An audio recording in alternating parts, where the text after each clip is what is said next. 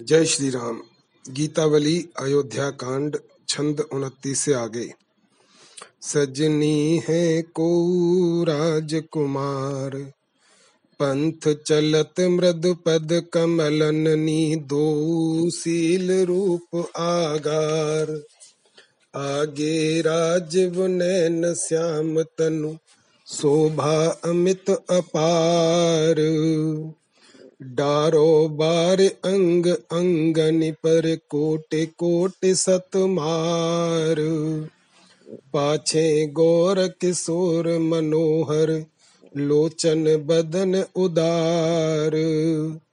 कटितु नीर कसे कर सरधनु, चले हरन छिति भार। जुगल बीच सुकुमार नारी एक राजत बिन ही सिंगार। इंद्र नील हाटक मुकुतामणि जनु पहिरे महिहार। अवलो कहु भरे नैन बिकल जनी हो करहु सुविचार। पुनि कह यह सोबा कह लोचन देह गेह संसार। सुनि प्रिय बचन चित हित के, रघुनाथ कृपा सुख सार। तुलसीदास प्रभु हरे सभिन के, मन तन रही न संभार। अरी सजनी, ये कोई राजकुमार है ये दोनों ही शील और रूप के भंडार हैं, तथा मार्ग में अपने मृदुल चरण कमलों से पैदल ही चल रहे हैं। आगे तो कमल नयन और श्याम शरीर वाले कुंवर हैं, जिनकी शोभा अतुलित और अपार है। उनके एक एक अंग पर मैं सैकड़ों सैकड़ों कामदेव निछावर करती हूँ, और पीछे गौरवर्ण, मनोहर किशोरावस्था वाले लाल हैं। उनके नेत्र और मुख भी बड़े ही सुंदर हैं।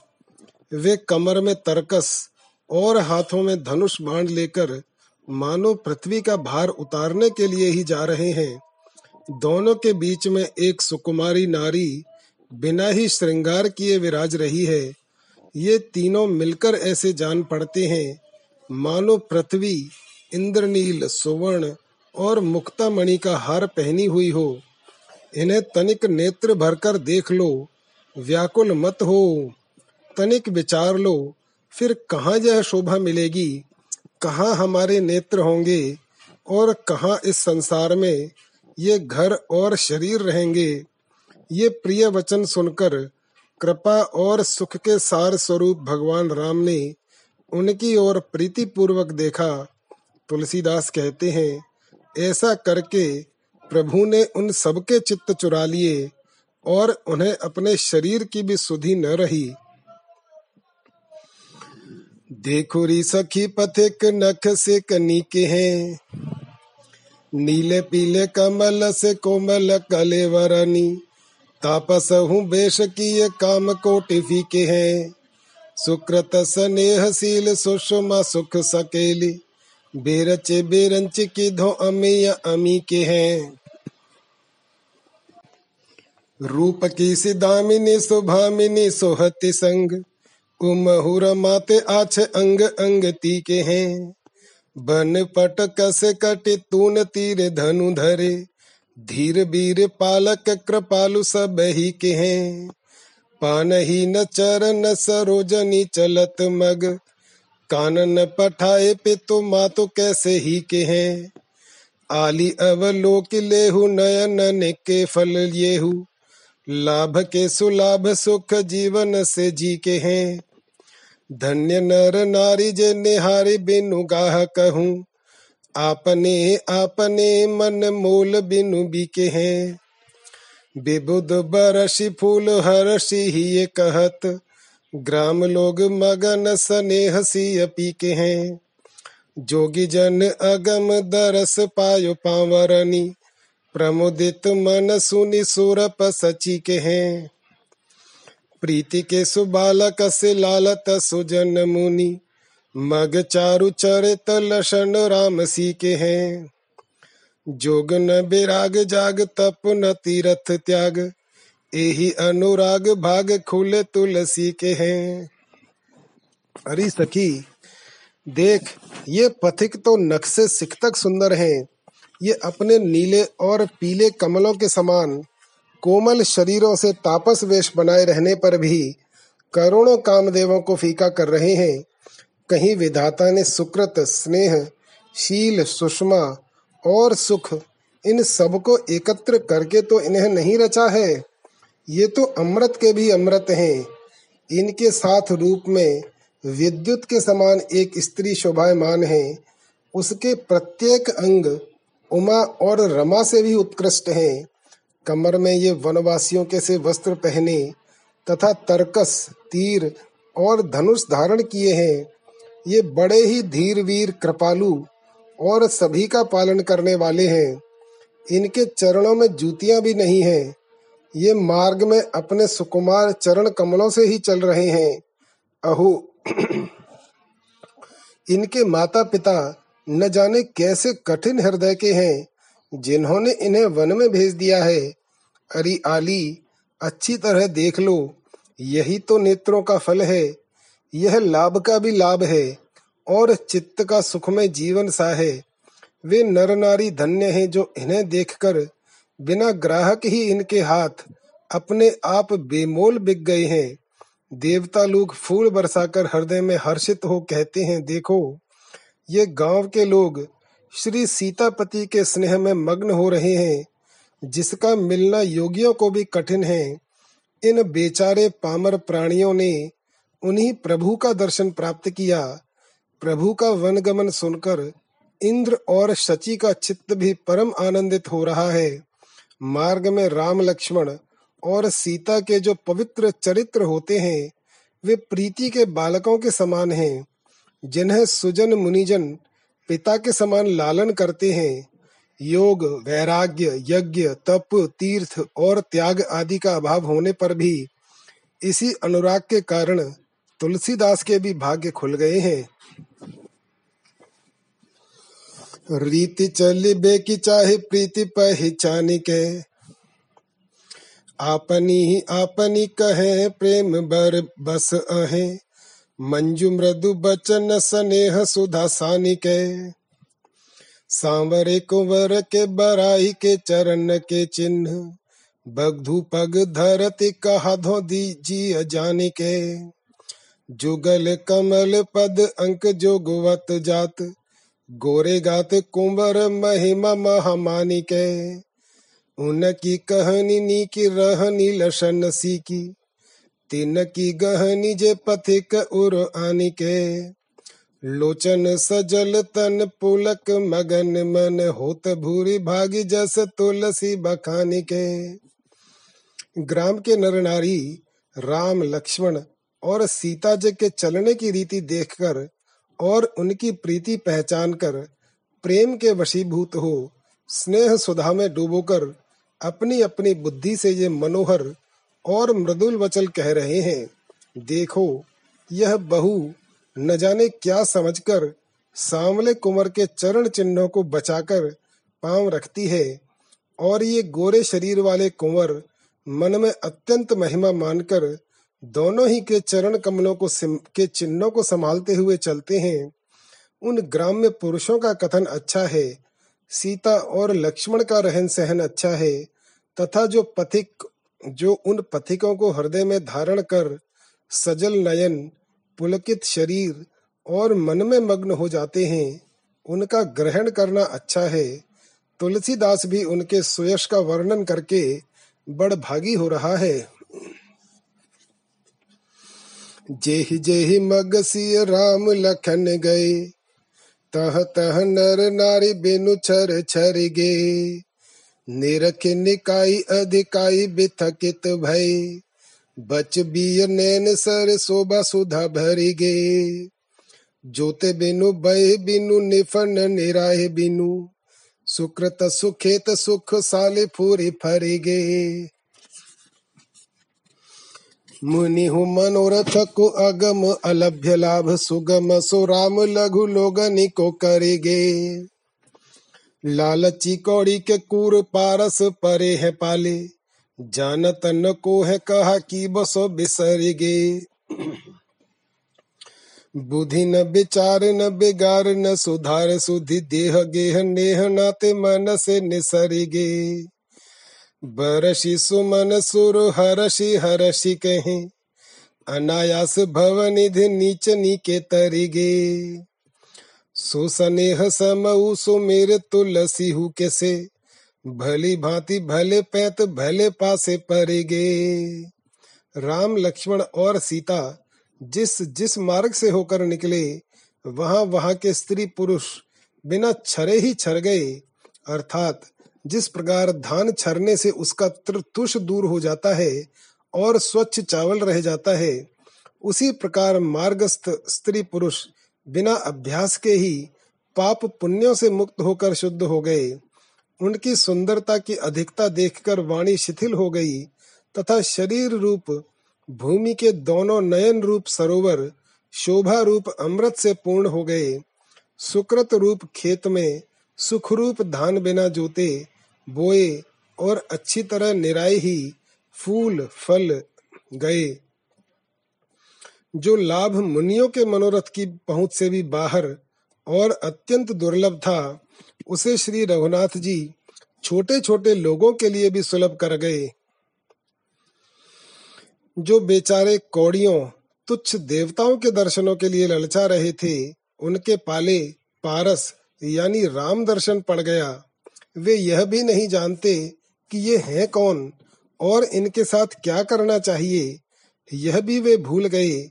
उन्हें न बुद्धि ही रही और न विचार ही और न कुछ बिगाड़ सुधार की ही सुधी रही।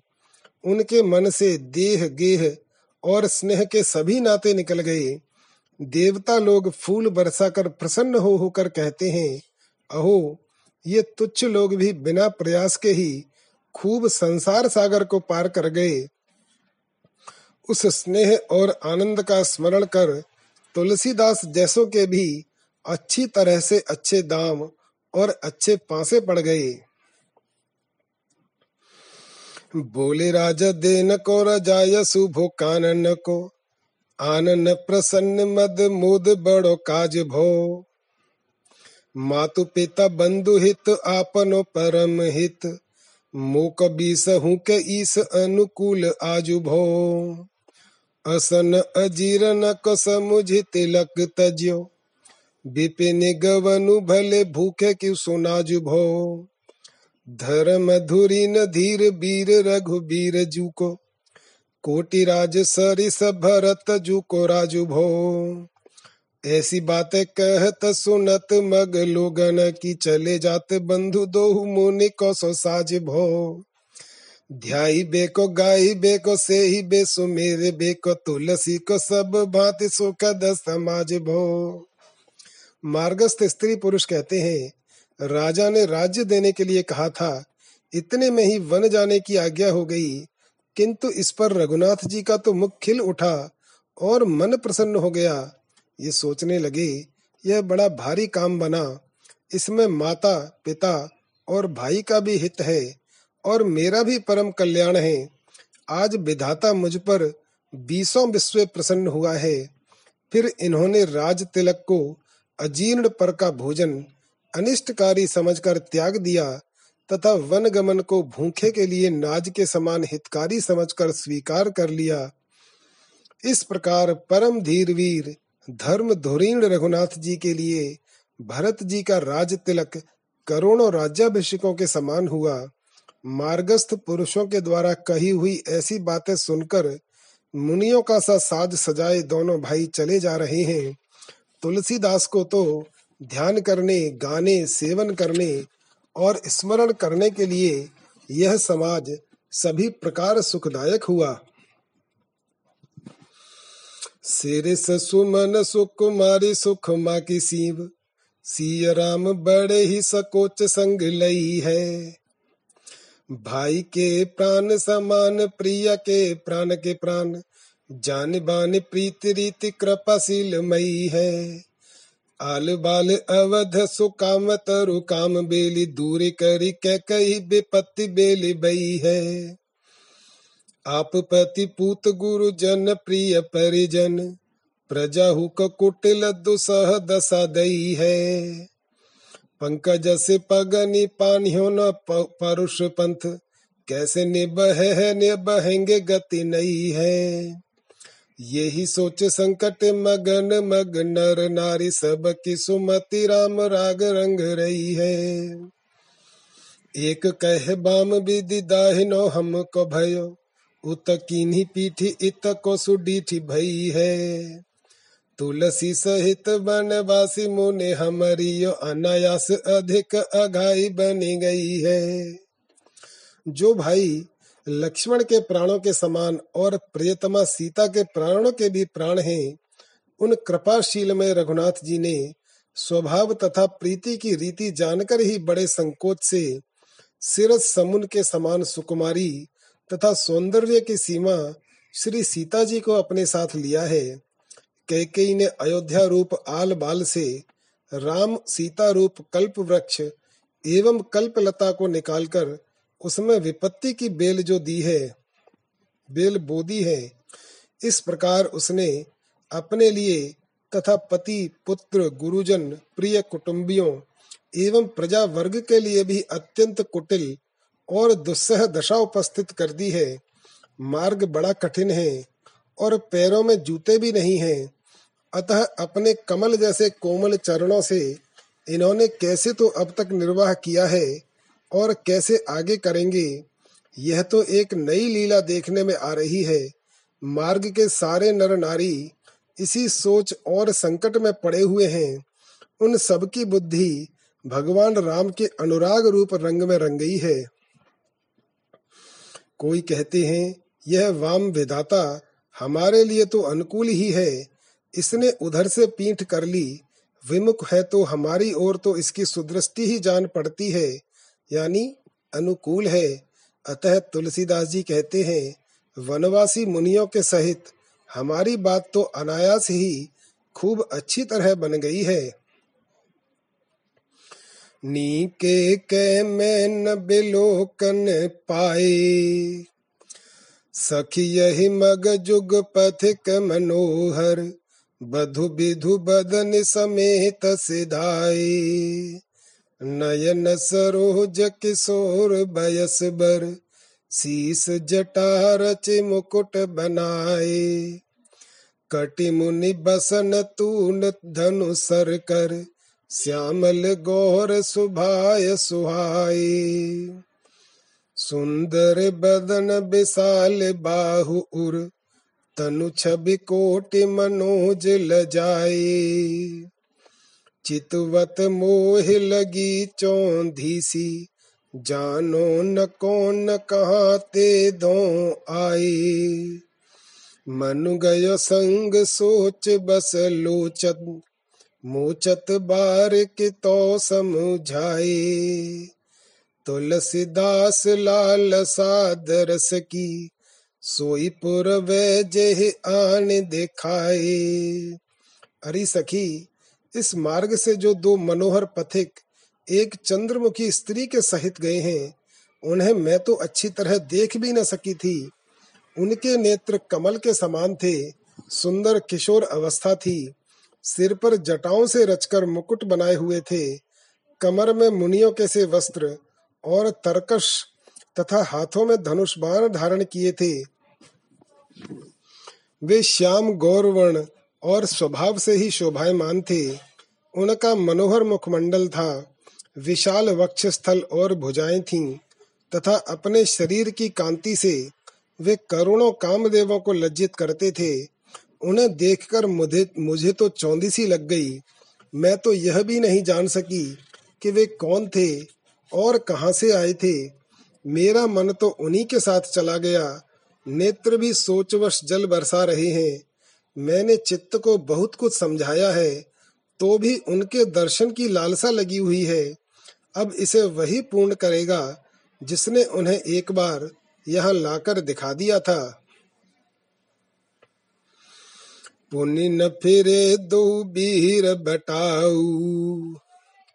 श्यामल गौर सहज सुंदर सखी, बारक बहुर बिलो की बेकाऊ।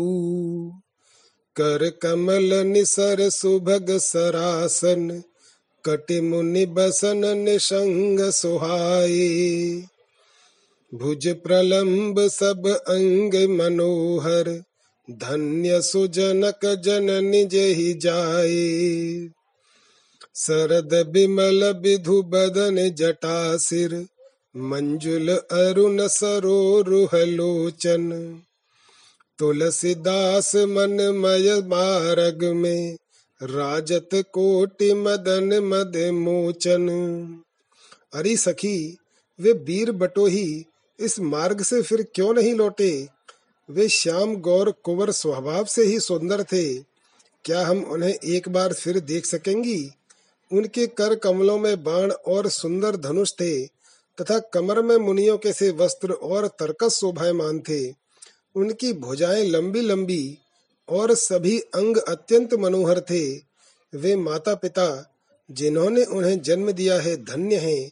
तुलसीदास जी कहते हैं जिनका शरद चंद्र के समान सुंदर मुखमंडल है, सिर पर जटाए हैं तथा अरुण कमल के समान अति सुंदर नेत्र हैं, वे करोड़ों कामदेवों के मद का मथन करने वाले प्रभु हमारे मनोमय मार्ग में विराजमान हैं। आली काहू तो बूझो न, पथिक कहा धो सिधई है। कहाँ ते आए हैं को है कहा नाम श्याम गोरे? काज के कुशल फिरी एह मग आई है।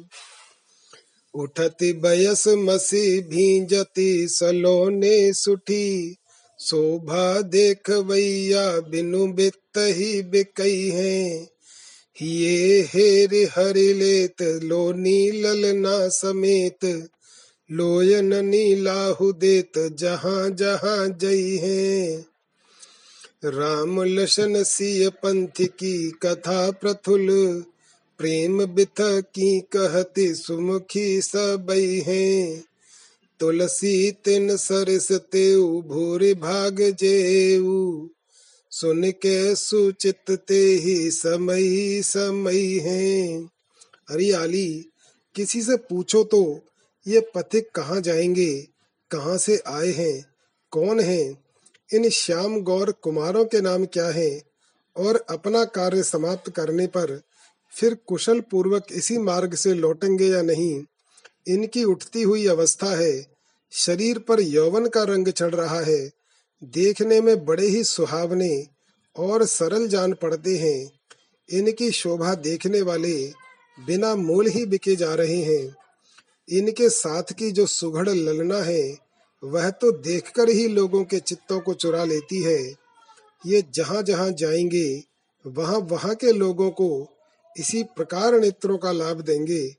इस प्रकार सभी सुंदरिया प्रेम में विवल होकर बटो ही राम लक्ष्मण और सीता की भरी कथा कह रही हैं। तुलसीदास कहते हैं, जो लोग उन कथाओं को समाहित चित्त से सुनकर उन्हीं में मन लगाए रहते हैं, वे भी उन ग्राम नारियों के समान ही सौभाग्यवान हैं। बहुत दिन बीते, सुध कछु न लही।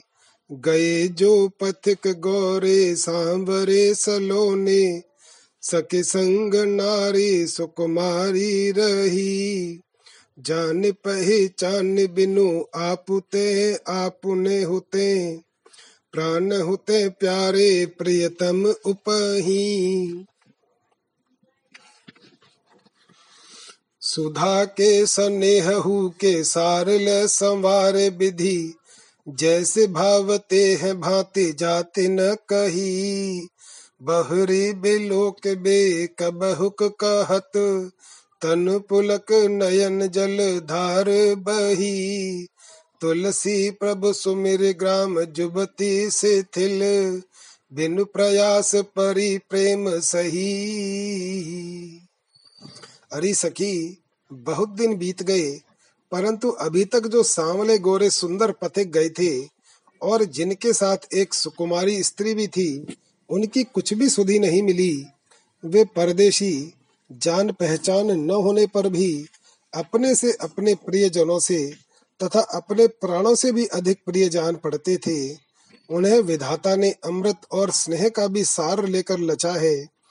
वे जैसे प्रिय लगते हैं, वह हमसे कहा नहीं जाता, क्या उन पथिकों को हम फिर भी देख सकेंगी? ऐसा कहते ही उनके शरीर पुलकित हो जाते हैं। और नेत्रों से जल की धाराएँ बहने लगती हैं। तुलसीदास जी कहते हैं, प्रभु का स्मरण कर, ग्रामीण स्त्रियाँ शिथिल हो गई हैं और बिना परिश्रम ही प्रेम में सच्ची सिद्ध हो गई हैं। आलीरी पथिक जे एह पथ परो सिधाए ते तो राम लसन अब धते आए। संग सिय सब अंग सहज सुहाए, रति काम ऋतुपति कोटिक ल जाए राजा दशरथ रानी कौशिला जाए कैकेयी को चाल करी कानन पठाए, बचन को भामिनी के भूप ही क्यों भाए, हाय हाय राय बाम विधि भर माए। कुल गुरु सचिव का न समुझाए। कांच मनी ले अमूल मानिक गवाए। भाग मग लोगन के देखन जे पाए। तुलसी सहित जिने गुन गन गाए। अरे आली, परसों जो पथिक इस मार्ग से गए थे, उनका राम राम लक्ष्मण था, और वे अयोध्यापुरी से आए थे। उनके साथ सीता जी थीं। वे स्वभाव से ही सब अंगों से शोभायमान थे। उन्हें देखकर करुणो रति कामदेव और ऋतुराज वसंत लज्जित होते थे। उन्हें राजा दशरथ और रानी कौशल्या ने जन्म दिया है। कैकई ने कुचाल करके उन्हें वन में भेज दिया। भला, उस दुष्टा स्त्री के वचन राजा को क्यों अच्छे लगे? हाय हाय, राजा को वाम विधाता ने भ्रम में डाल दिया। उन्हें कुलगुरु या मंत्रियों में से किसी ने भी नहीं समझाया। उन्होंने कांच का मन का लेकर अमूल्य मणि को खो दिया। मार्ग के लोगों के बड़े ही भाग्य हैं, जिन्होंने उन्हें देखा। और तुलसीदास के सहित वे भी बड़े भाग्यवान हैं, जिन्होंने इनके गुण गाए हैं। सखी, जब ते सीता समेत देख दो भाई तब ते परे नकल कछु न सुहाई नख सिक नीके नीके निरख निकाई। तन सुधी गई, मन अनत न जाई। हेरनी हंसनी ही लिए है चोराई। पावन प्रेम बिबस भई हो पराई। कैसे पितु मात प्रिय परिजन भाई। जीवत जीव के जीवन बन ही पठाई, समऊ सोचित करी हित अधिकाई। प्रीति ग्राम बधुन की तुलसी हूँ गाई। अरे सखी, जब से सीता जी के सहित दोनों भाइयों को देखा है, तब से हमें चैन नहीं पड़ता और न कुछ सुहाता ही है। वे तक शिखा तक सुंदर थे उनकी सुंदरता को अच्छी तरह देखकर शरीर की सुधी जाती रही है और अब मन किसी दूसरी जगह नहीं जाता। उनकी चितवन और हँसी ने मेरे चित्त को चुरा लिया है। उनके पवित्र प्रेमवश मैं बिरानी दूसरे की हो रही हूँ। अब अपने पर मेरा अधिकार नहीं है। वे माता, पिता, प्रिय, परिजन और भाई न जाने कैसे हैं। जिन्होंने स्वयं जीवित रहते जीवों के जीवन इन रघुनाथ जी को वन में भेज दिया है। उस समय को चित्त में लाने से प्रेम बढ़ता है। अतः तुलसीदास ने भी ग्राम वधुओं की उस प्रीति को गाया है। जब ते सिधारे यही मार्ग लशन राम, जानकी सहित तब ते न सुधी लही है। अवध गए धो फिरी, कैंधो चढ़ बिंध्य गिरी, कैंधो कहूँ रहे सो, कछु न काहू कही है।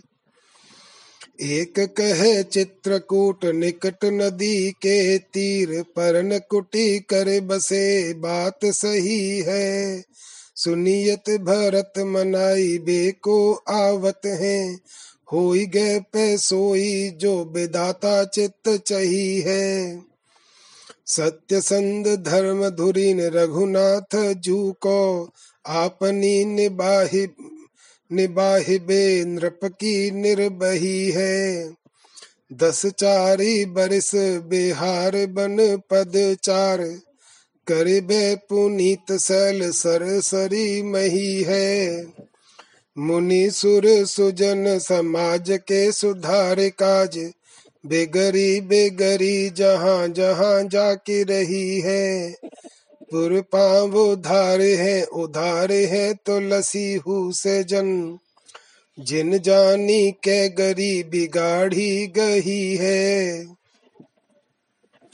जब से राम और लक्ष्मण जानकी जी के सहित इस मार्ग से गए हैं, तब से उनकी कोई भी सुध नहीं मिली। वे अयोध्यापुरी को लौट गए या विंध्याचल पर्वत पर चढ़े अथवा और कहीं रहे, यह किसी ने कुछ भी नहीं बतलाया। कोई कहते हैं, वे चित्रकूट के समीप मंदाकिनी नदी के तट पर पर्ण कुटी बनाकर रहने लगे हैं। यह बात बिल्कुल ठीक है। सुना जाता है कि भरत जी उन्हें मनाने के लिए आ रहे हैं, परंतु बात तो वही होगी, जिसे विधाता ने चित्त में करना चाहा होगा। महाराज दशरथ की बात तो निभ गई। अब तो धर्म धुरंधर सत्य संद रघुनाथ जी को अपनी प्रतिज्ञा निभानी होगी। अतः वे चौदह वर्ष तक वनों में पैदल फिरकर विहार करते हुए पर्वत, सरोवर, नदी और भूमि को पवित्र करेंगे। जहाँ जहाँ जिन जिन की अवस्था बिगड़ी हुई है, उन ऋषि, मुनि, देवता और साधु जनों के सारे कार्य सुधार कर वे अपनी राजधानी में पधारेंगे। और तुलसीदास जैसे सेवकों का भी उद्धार करेंगे, जिन्होंने जानबूझकर दीनता को दृढ़ता से पकड़ रखा है। ये उपही को कुंवर अहेरी, श्याम गौर धनुबान तून धर चित्रकूट अब आई रहेरी। इन्हीं बहुत आदरत महामुनि समाचार मेरे नाह कहेरी। बनिता बंधु समेत बसे बन पितुहित कठिन कलेस सहेरी। बचन परस पर कहत किरातिनी, पुलक गात जल नयन बहेरी। तुलसी प्रभु बिलोकत एकटक, लोचन जन बिनु पलक रहेरी। अरे सखी, ये परदेशी कोई मृगयाशील राजकुमार हैं। ये धनुष बाण और तर्कसधारी श्याम गौर बालक इस समय चित्रकूट पर्वत पर आकर रहने लगे हैं। मेरे पतिदेव ने यह समाचार सुनाया है कि बड़े बड़े मुनीश्वर लोग इनका बहुत सम्मान करते हैं। इस समय ये स्त्री और भाई के सहित वन में आ बसे हैं। इन्होंने अपने पिता के लिए बड़े बड़े कष्ट सहे हैं। इस प्रकार किरातिनियाँ आपस में बातचीत कर रही हैं। उनके अंग पुलकित हो रहे हैं और नेत्रों से जल की धाराएँ बह रही हैं। तुलसीदास जी कहते हैं, प्रभु को देखकर उनके नेत्र तो मानो बिना पलक के ही हो गए हैं। चित्रकूट वर्णन। चित्रकूट अति विचित्र, सुंदर बन महि पवित्र पावन पय सरित सकल मल निकंदिनी, सानुज जह बसत राम लोक लोचना भिराम, बाम अंग बामा बर बंदिनी। ऋषि बर तह छंद बास गावत कल हंठ हास, कल कंठ हास, कीर्तन उन्माय काय क्रोध कंदिनी। बर विधान करत गान, भारत धन मान प्राण। झरना झर झिंग झिंग झिंग जल तरंगिनी। बर बिहारु चरण चारु, पांडर चंपक चनार। करन हार बार पार पुर पुरंगिनी। जो बन नव ढरत डार दुत्तमत मृग मराल। मंद मंद गुंजत है अले अलिंगिनी। चितवत मुनि गण चकोर बैठे निज ठोर ठोर। अक्षय अकलंक शरद चंद चंदिनी। उदित सदा बन आकाश, मुदित बदत तुलसीदास। जय जय रघुनंदन, जय जनक नंदिनी। चित्रकूट पर्वत बड़ा ही विचित्र है। वहाँ का वन बड़ा ही सुंदर और पृथ्वी अतिशय पवित्र है। वहाँ संपूर्ण मलों को नष्ट करने वाली परम पावनी पयस्विनी नदी है। वहीं सकल लोगों के नेत्रों को प्रिय लगने वाले भगवान राम अपने अनुज लक्ष्मण के सहित रहते हैं तथा उनके वाम भाग में विश्व वंदिता रमणी रत्न जानकी जी विराजती हैं। अनेक ऋषि श्रेष्ठ वहाँ स्वच्छंद निवास करते हैं। और क्रोध रहित शरीर तथा सुंदर गले से प्रसन्नता पूर्वक भगवान के कीर्तन की रचना करके गान करते हैं। वे ऋषिगण बड़ी विधि पूर्वक वेदों का गान करते हैं और प्रभु पद धन, मान एवं प्राणों को निछावर करते हैं तथा नदियाँ झिग स्वर करती हुई जल के झरने झरती हैं। उस ग्राम की स्त्रियाँ पांडर, चंपक और कचनार आदि के वृक्षों के मध्य चरणों से ही उत्तम विहार करने वाले श्री रघुनाथ जी पर अपने को निछावर करती हैं। वहाँ यौवन नए सांचे में ढलसा रहा है। मदमत्त होकर मृग तथा हंस फुर्तीलापन दिखा रहे हैं और भौरा भौरी मंद मंद गूंज रहे हैं। अपने अपने स्थानों पर बैठे हुए मुनिजन रूप चकोर पक्षी सर्वदा आकाश रूप वन में उदित हुए श्री राम और सीता रूप अक्षय एवं अकलंक चंद्र तथा चंद्रिका को निहार रहे हैं। तुलसीदास जी भी प्रसन्न चित्त से कहते हैं, रघुनंदन, भगवान राम और जनक दुलारी सीता जी की जय हो जय हो। फटक शिला मृद विशाल, संकुल सुर तरु तमाल ललित लता जाल हरत छवि बितान की, मंदा किन तट न तीर, मंजुल मृग बेह गभीर धीर मुनि गिरा गभीर साम गान की। मधुकर पिक बरह मुखर सुंदर गिर निर्झर झर, जल कन घन छाह छन प्रभान भान की। सब ऋतु ऋतु पति प्रभाऊ। संतत बह त्रिविध बाऊ, जन बिहार बाटिका, नृप पंच बान की। बिरचित तह प्रण परन साल, अति विचित्र लशन लाल। निवसत जह नित कृपालु, राम जान की। निज कर राजीव नयन, पल्लव दल रचित सयन। प्यास परस पर पीयूष प्रेम पान की। सिय अंग लिखे धातु राग सुमन भूषण विभाग। तिलक करन का कहो कला निधान की। माधुरी बिलास हास गावत जस तुलसीदास। बसत हृदय जोरी प्रिय परम प्राण की। प्रभु को प्रसन्न करने के लिए विशाल फटिक शिला बड़ी कोमल हो गई है। वहाँ उगे हुए कल्प वृक्ष के समान तमाल तरु तथा मनोहर लता समूह बड़े बड़े चंदों की छवि बीन रहे हैं। मंदाकिनी नदी के तीर पर मनोहर मृग और पक्षियों की भीड़ लगी रहती है तथा मनस्वी मुनियों के सामगान का गंभीर शब्द होता रहता है। भौरे कोकिल और मयूरगण कोलाहल करते रहते हैं। सुंदर पर्वतों से झरने झरते हैं, जलकण भरित मेघों की छाया बनी रहती है, जिससे एक क्षण के लिए भी सूर्य का प्रकाश नहीं होता। सभी ऋतुओं में ऋतुराज वसंत का प्रभाव बना रहता है और निरंतर त्रिविध समीर बहता रहता है।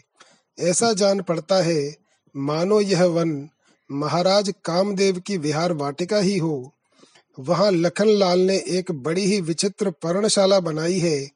जहाँ सदा ही कृपा में राम एवं जानकी जी निवास करती हैं, कमल नयन भगवान राम ने अपने ही हाथों से नवीन और कोमल पत्तों की शैया रची है, क्योंकि प्रिया प्रीतम को परस्पर प्रेम रस पान की प्यास है। भगवान राम सीता जी के अंग प्रत्यंगों पर सिंह सिंह रफ हरताल आदि धातुओं से पत्र रचना करते हैं। और फूलों के आभूषण बनाते हैं। कला कुशल श्री राम जी की तिलक रचना का मैं क्या वर्णन करूँ? तुलसीदास के हृदय में वह परम प्राण प्रिय जोड़ी सर्वदा निवास करती है और वह उसकी माधुरी तथा उसके हास, विलास एवं सुयश का गान करता है। लोने लाल लशन, सलोने राम, लोनी सिय चार चित्रकूट बैठे सुर तर तर हैं। गोरे सांबरे शरीर पीत नील नीरज से, प्रेम रूप सुख माँ के मन सिज सर है। लोने नख सिख निरुपम निरखन जोग, बड़े उर कंधर बेसाल भुज बर हैं। लोने लोने लोचन जटन के मुकुट लोने लोने बदननी जीते कोट सुधा कर हैं लोने लोने धनुष बेसिश कर कमलनी, लोने मुन पटकटी लोने सर घर है प्रिय प्रिय बंधु को देखावत बिटप बेली मंजू कंजु सिला तल दल फूल पर ऋषन के आश्रम सराहे मृग नाम कहे, लागी मधु सरित झरत निर्झर है। नाचत बरहीनी के गावत मधुप पिक, बोलत बेहंग नभ जल थल चर है प्रभु ही बिलो के मुनि गण पुल के कहत, भूरे भाग भये सब नीच नारे नर हैं। तुलसी सो सुखलाहु लूटत के रात कोल जाको सिसकत सुर विधि हरे हर हैं। श्री लसन लाल और भगवान राम बड़े ही सुंदर हैं, तथा सीता जी भी बड़ी ही सुगढ़ हैं। ये सब महामनोहर चित्रकूट पर्वत पर कल्प वृक्ष के नीचे बैठे हुए हैं।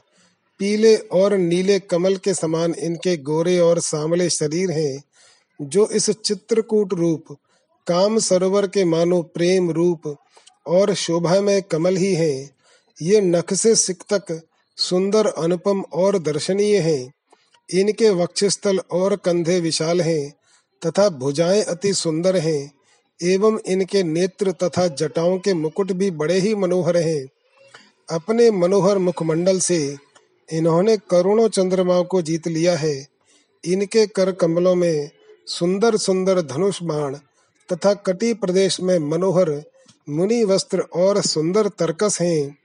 भगवान राम अपनी प्राण प्रिय सीता तथा प्रिय सहोदर लक्ष्मण को वृक्ष, लता, मनोहर कुंजों शिलातल तथा पत्र, पुष्प और फल दिखलाते हैं।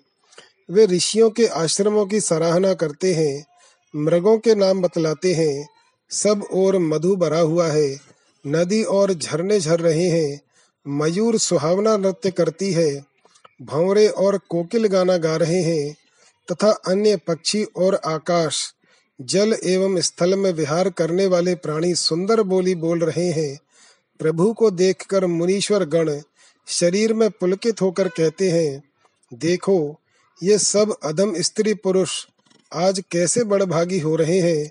तुलसीदास जी कहते हैं, जिसके लिए ब्रह्मा, विष्णु और महादेव जैसे देवता भी सिसकते रहते हैं, उस सुख और लाभ को आज किरात और कोल लूट रहे हैं। आई रहे जब ते दो भाई तब ते चित्रकूट कानन छबि दिन दिन अधिक अधिक अधिकाई। सीता राम लशन पद अंकित, अवन सुहावन बरन न जाई। मंदाकिनी मज्जत अवलोकत, त्रिविधि पाप त्रय ताप नसाई। उकठे हरित भये जल थल रोह, नित नूतन राजीव सुहाई। फूलत फलत पल्लवत पलुहत, बिटप बेल अभिमत सुखदाई। सरित सरन सरसी रोह संकुल, सदन संवार रमा जनु छाई। कुजत बेहंग मंजु गुंजत अली, जात पथिक जनु लेत बुलाई।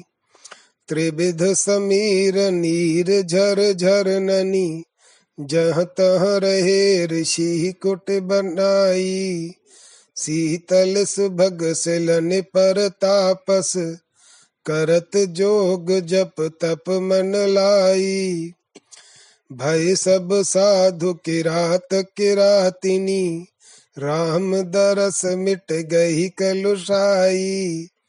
खग मृग मुदित एक संग बेहरत, सहज विषम बड़ बहर बिहाई। काम के लिबाट का विबुध बन, लघु उपमा कवि कहत ल जाई सकल भुवन शोभा सकेली मनो, राम विपिन विधि आन बसाई। बन मिस मुनि मुनि तिय मुनि बालक, बरनत रघुबर बिमल बड़ाई। पुलक शिथिल तनु सजल सुलोचनु, प्रमुदित मन जीवन फल पाई। क्यों कहो चित्रकूट गिरी संपत्ति, महिमा, मोद मनोहरताई तुलसी, जह, बस, लसन, राम सिय आनंद, अवध अवध, बिसुराई। जब से दोनों भाई आकर रहे हैं, तब से चित्रकूट के वन की शोभा दिनों दिन अधिक अधिक हो रही है। सीता, राम और लक्ष्मण के चरण चिन्हों से अंकित उस सुहावनी भूमि का वर्णन नहीं होता। मंदाकिनी का स्नान अथवा दर्शन करने से ही तीनों प्रकार के पाप और ताप नष्ट हो जाते हैं। जल और स्थल में उत्पन्न होने वाले पौधे जो सूख चुके थे, फिर हरे हो गए हैं, तथा कमल भी नित्य नवीन नवीन शोभा धारण कर रहे हैं। सब प्रकार के अभिमत और सुखदाई वृक्ष तथा लता आदि पुष्पित, फलित, पल्लवित और हरे भरे हो रहे हैं। नदी और तालाबों में कमल खिले हुए हैं। मानो लक्ष्मी जी अपने घरों को संभाल कर निवास करने लगी हों। पक्षीगण कूज रहे हैं तथा भ्रमरों का मनोहर गुंजार हो रहा है। मानो वे जाने वाले पथिकों को अपने पास बुला रहे हैं। शीतल मंद सुगंध वायु चल रहा है, झरनों में जल झर रहा है। ऋषिगण जहाँ तहाँ कुटी बनाकर बसे हुए हैं, तथा तपस्वी लोग दत्त चित्त होकर शीतल और सुंदर शिलाओं पर जप, तप एवं योग साधन कर रहे हैं। सारे किरात और किरातिनिया साधु हो गए हैं। भगवान राम का दर्शन पाकर उनकी कलुषता जाती रही है। पक्षी और मृगगण अपना स्वाभाविक वैर भूलकर प्रसन्नता पूर्वक एक साथ विहार कर रहे हैं। उस वन को कामदेव के क्रीडोद्यान और नंदन वन की लघु उपमा देने में भी कवि को लज्जा होती है। मानो, विधाता ने सारे भुवनों की शोभा एकत्र कर भगवान राम के वन में ही लाकर बसा दिया है। उस वन के मिस से ही मुनि जन मुनि पत्नियाँ और मुनि बालक रघुनाथ जी के विमल सुयश का वर्णन करते हैं और अपने जीवन का फल पाकर पुलकित एवं शिथिल शरीर, सजल नयन और प्रसन्न चित्त हो जाते हैं। तुलसीदास जी कहते हैं, जहाँ आनंद के सीमा स्वरूप भगवान राम, लक्ष्मण और सीता जी अयोध्या को त्याग कर निवास करते हैं, उस चित्रकूट पर्वत की संपत्ति, महिमा, प्रसन्नता एवं मनोहरता का मैं कैसे वर्णन कर सकता हूँ? देखत चित्रकूट बन मन अति होत हुलास। सीता राम लसन प्रिय, तापस वृंद निवास। सरित सुहावन पावन पाप हरन पयनाम सिद्ध साध सुर सेवित देति सकल मन काम। बिटप बेल नव किस लय, कुसुमित सघन सुजाति। कंद मूल जल थल रोह अगणित अन बन भांति। बंजुल मंजु बकुल कुल सुर तरु ताहल तमाल।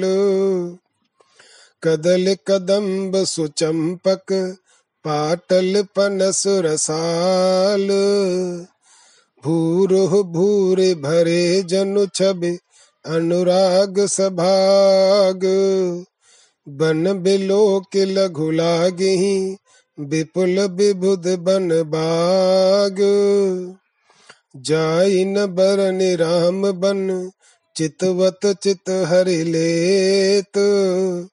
ललित लता द्रुम संकुल मनहु मनोजन केतु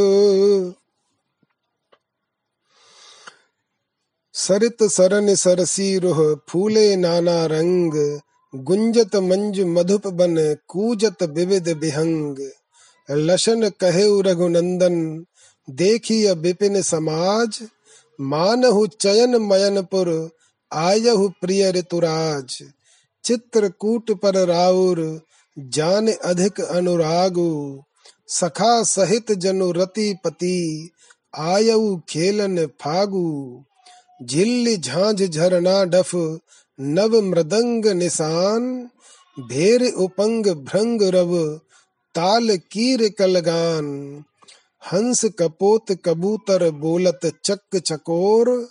गावत मनहु नार नर, मुदित नगर चहु और चित्र विचित्र विविध मृग, डोलत डोंगर डांग जनपुर बीथिन बेहरत, छैल समारे स्वांग।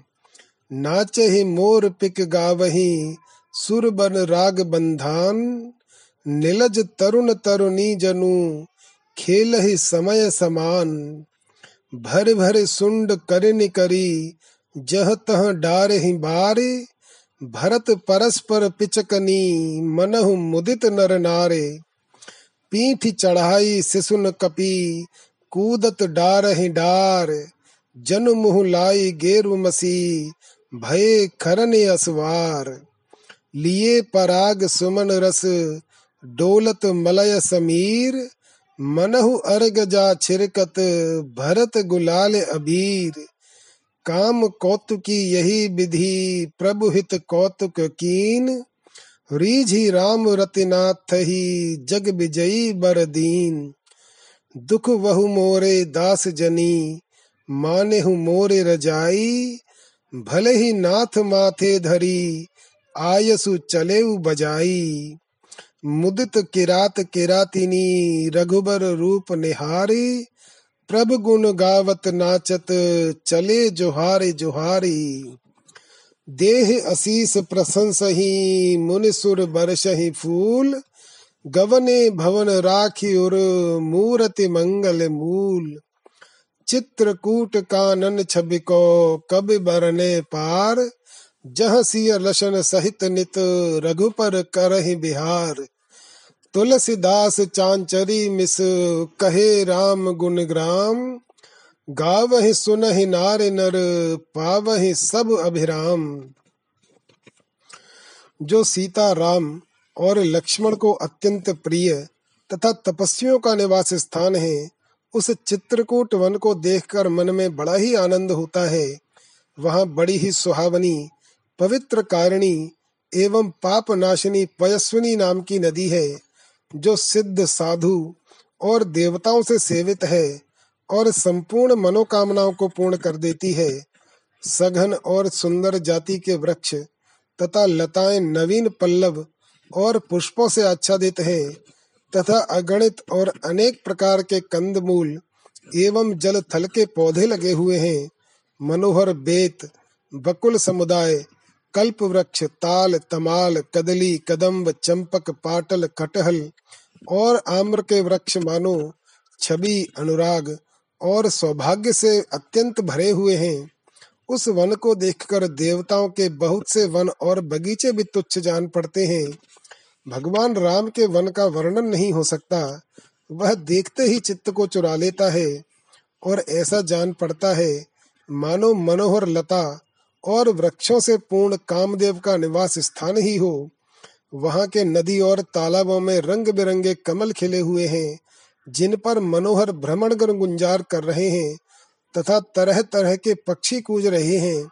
लक्ष्मण जी कहते हैं, रघुनाथ जी, इस वन का ठाट बाट तो देखिए, ऐसा जान पड़ता है, मानो कामदेव के नगर में उसका प्रिय सुहृद ऋतुराज वसंत आनंद मनाने आया हो अथवा चित्रकूट पर आपका अधिक प्रेम देखकर मानो आप अपने सखा के सहित कामदेव फाग खेलने आया हो, वहाँ जो झींगुर का शब्द होता है, वही झांझ है।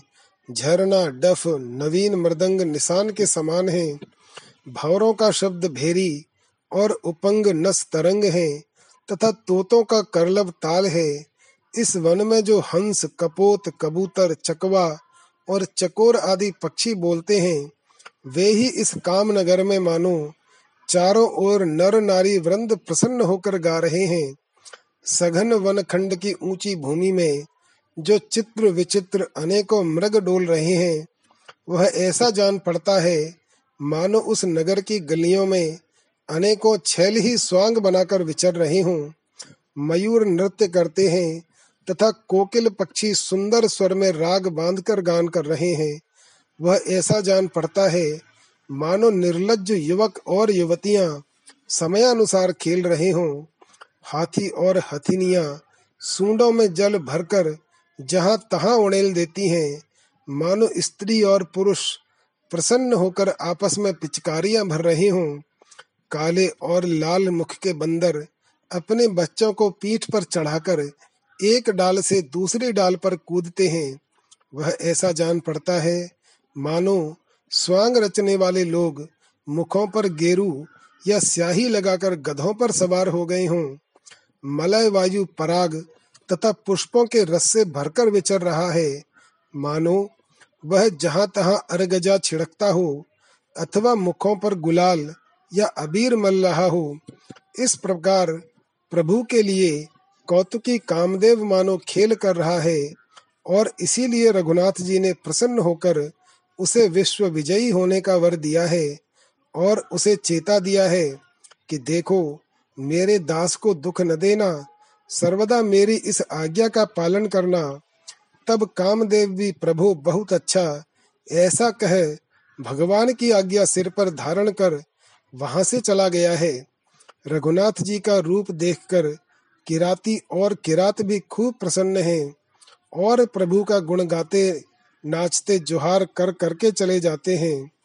मुनि लोग भगवान को आशीर्वाद देते और उनकी प्रशंसा करते हैं तथा देवता लोग फूलों की वर्षा करते हैं। और फिर हृदय में भगवान की मंगलमयी मूर्ति धारण कर अपने घरों को चले जाते हैं, जहाँ सीता और लक्ष्मण जी के सहित भगवान राम सदा ही विहार करते हैं। उस चित्रकूट पर्वत के वन की शोभा का वर्णन कौन कवि पार पा सकता है? तुलसीदास जी कहते हैं, हमने तो चांचर होली के गान के मिस्से ही कुछ राम के गुण गाए हैं। जो स्त्री पुरुष इनका गान या श्रवण करेंगे, वे सब प्रकार के शुभ फल प्राप्त करेंगे। जय श्री राम।